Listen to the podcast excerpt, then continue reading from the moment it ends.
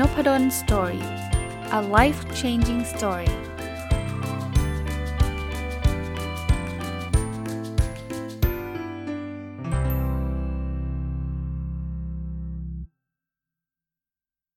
สวัสดีครับ ยินดีต้อนรับเข้าสู่นพดล Story Podcast นะครับ วันนี้ก็จะกลับมากับหนังสือเล่มนี้นะครับ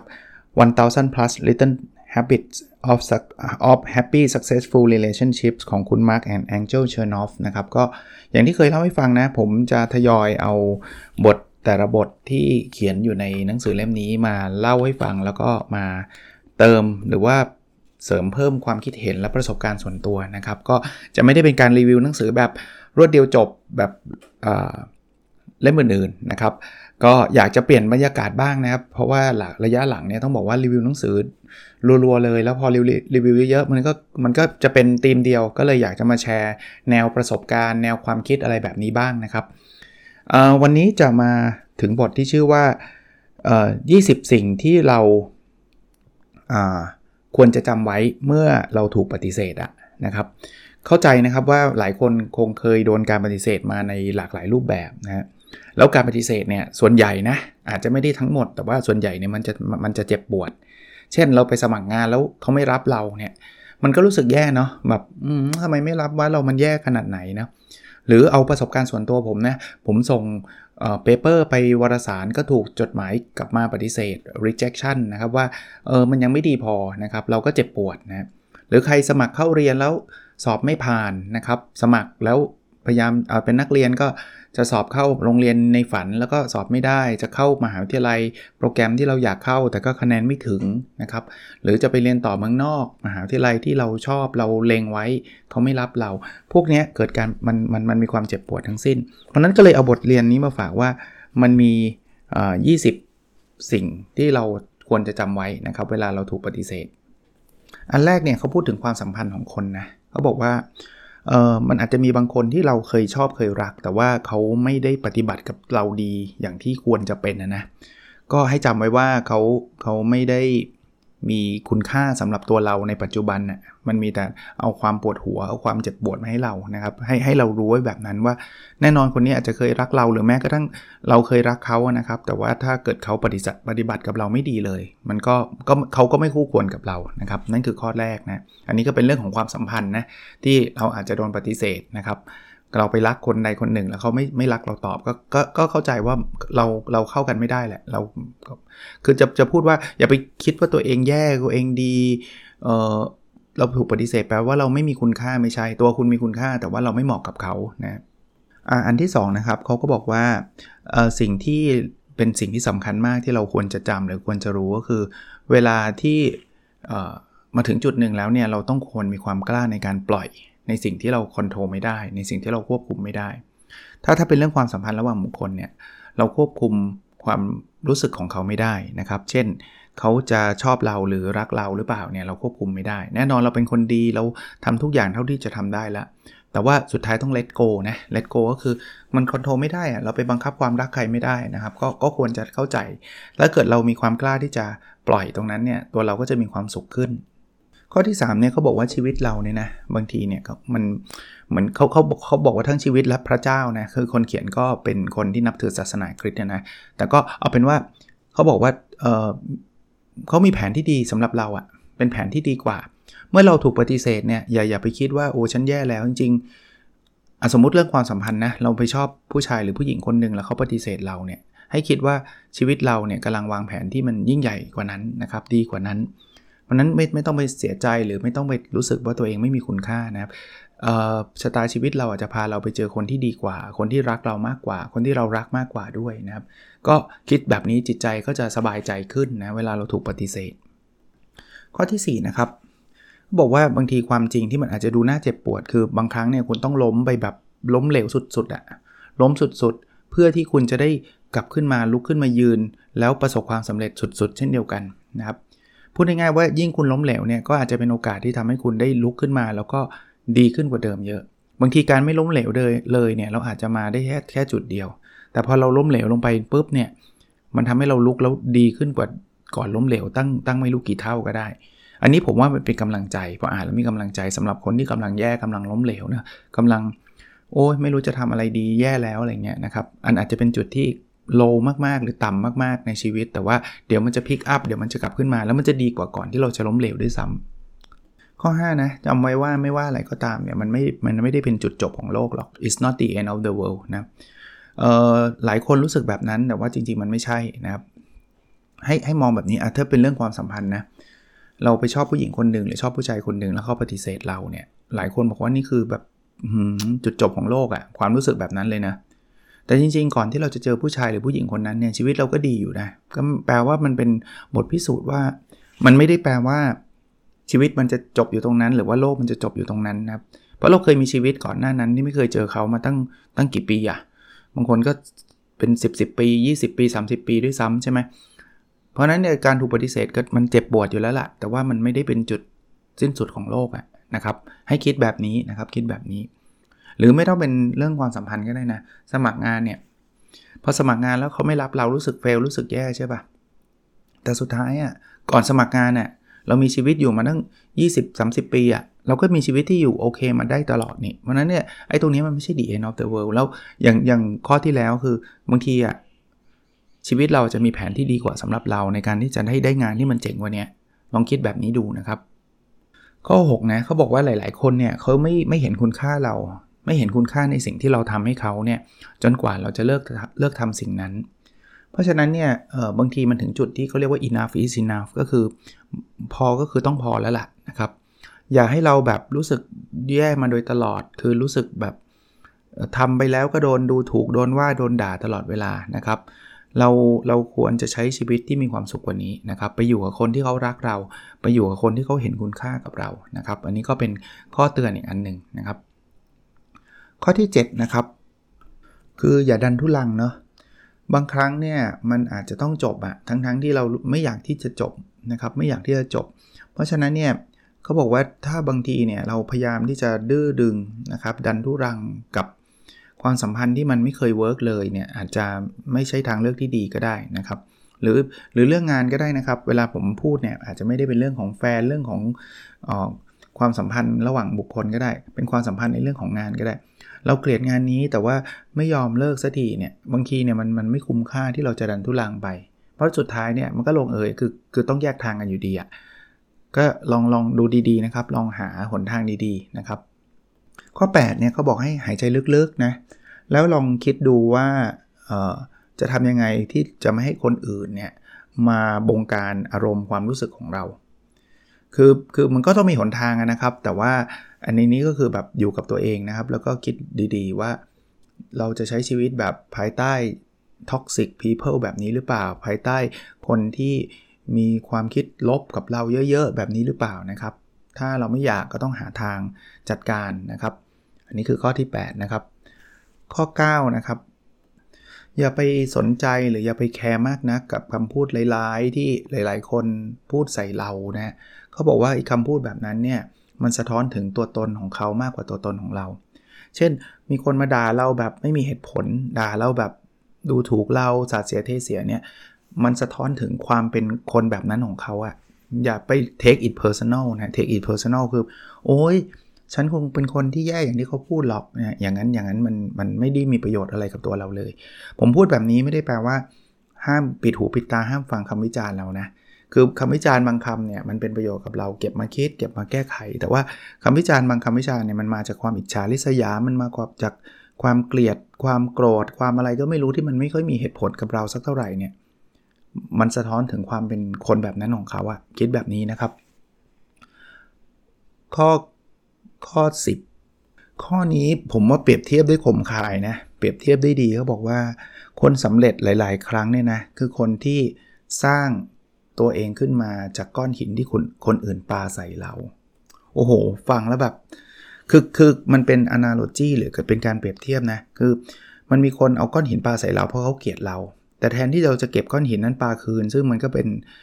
สงครามไม่รู้จบนะ ปากันใส่กันไปใส่กันมาเนี่ย ก็บอกให้เก็บก้อนหินพวกนั้นเนี่ย เอามาสร้าง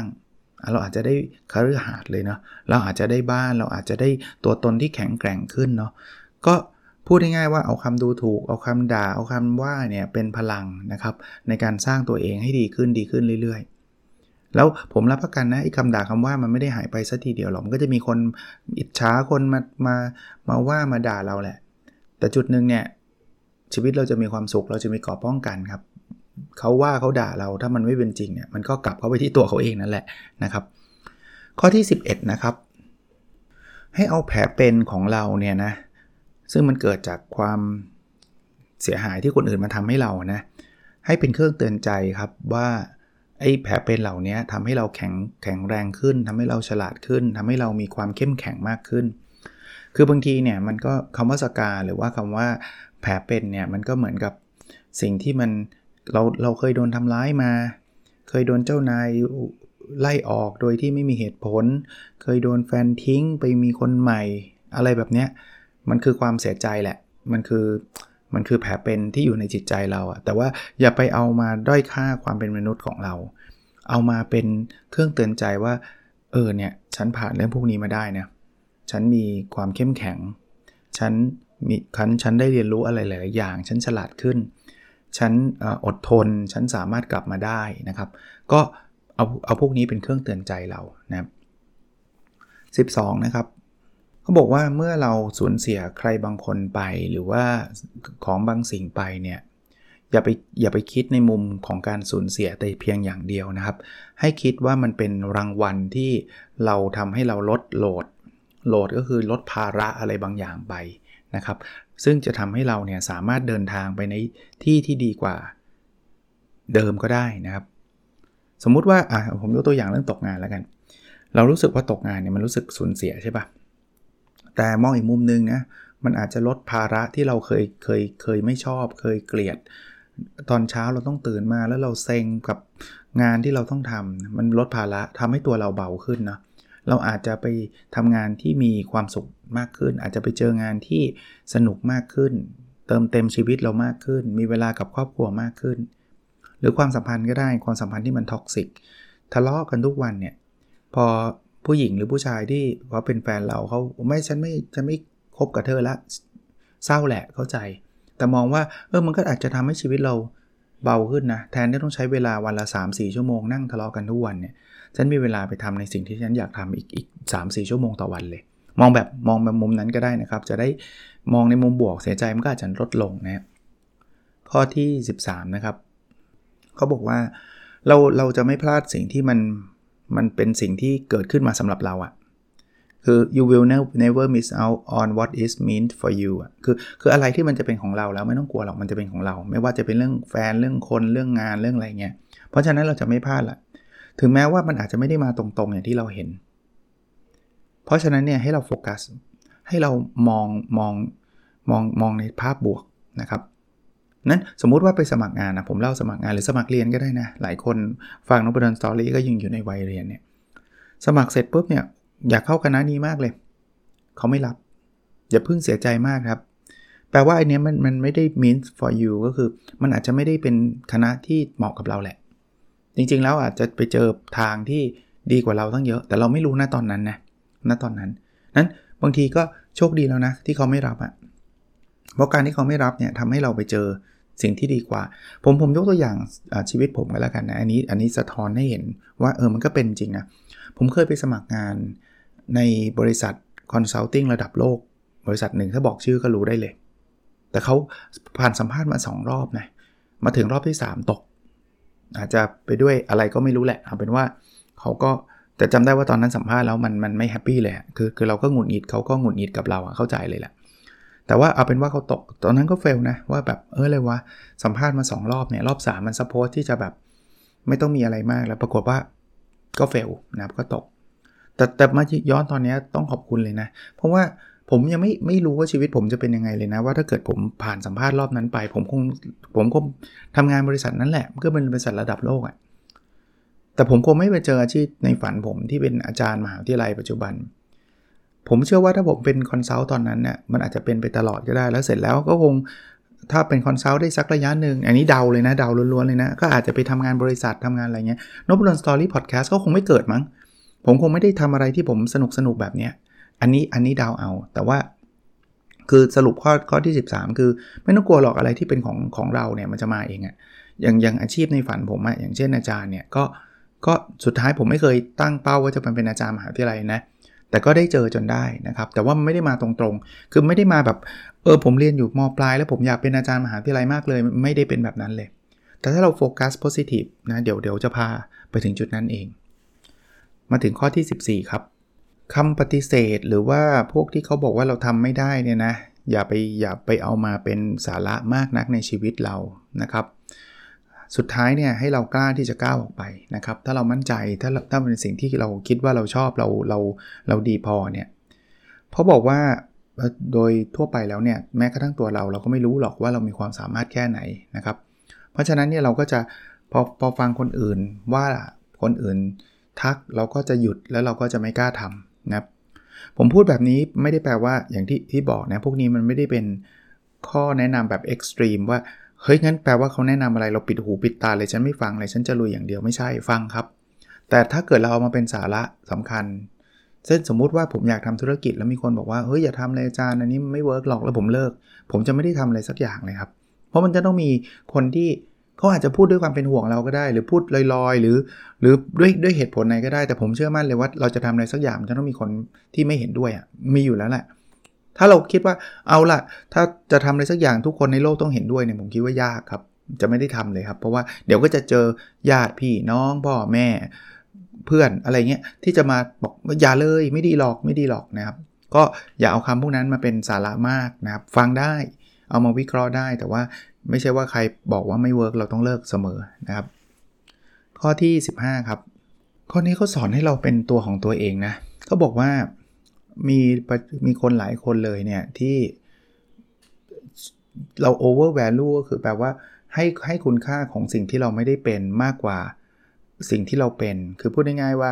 พอพูดถึงตัวเรารู้สึกว่าเรามันไม่เก่ง แต่ว่าพอดูคนนั้นคนนั้นเก่งกว่าคนนี้เก่งกว่า คือเรา over value หรือให้คุณค่ากับสิ่งที่เราไม่ได้เป็นนะครับ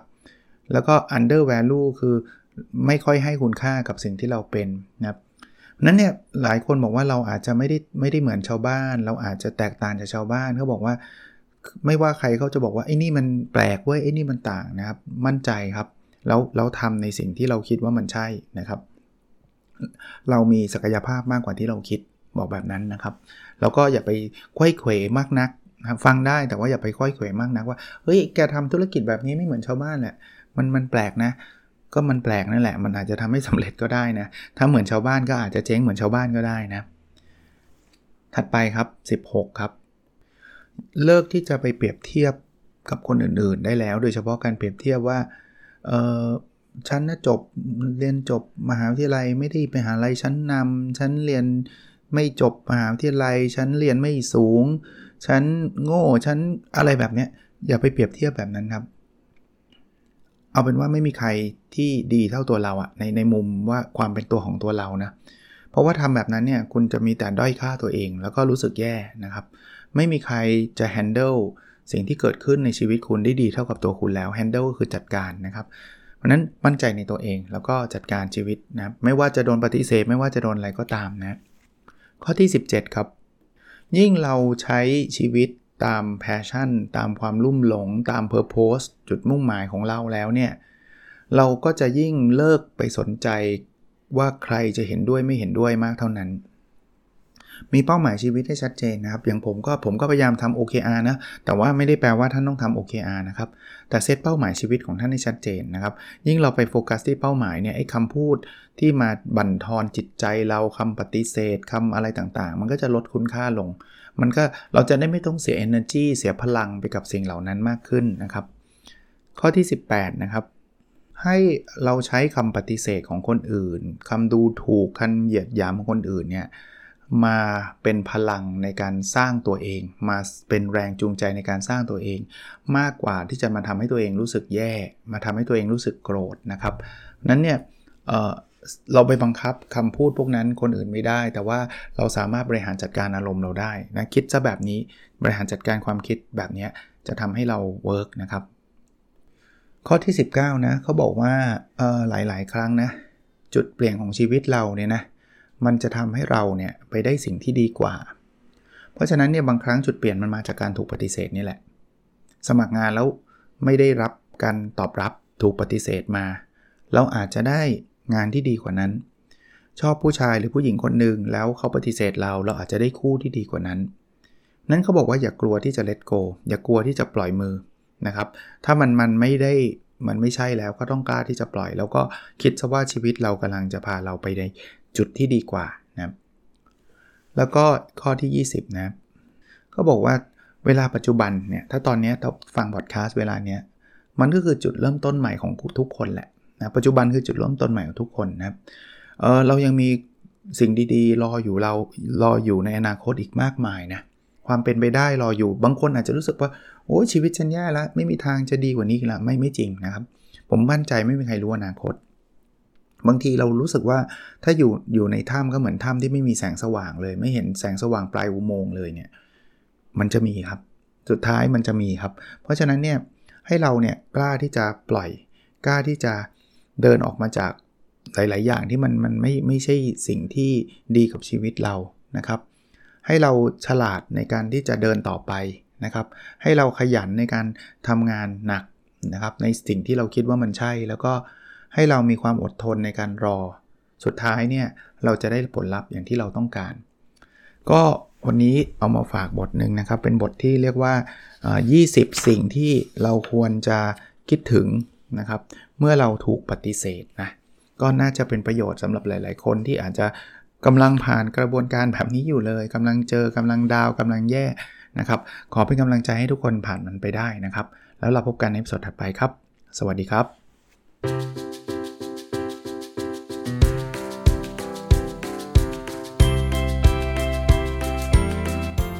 n o p a d o n Story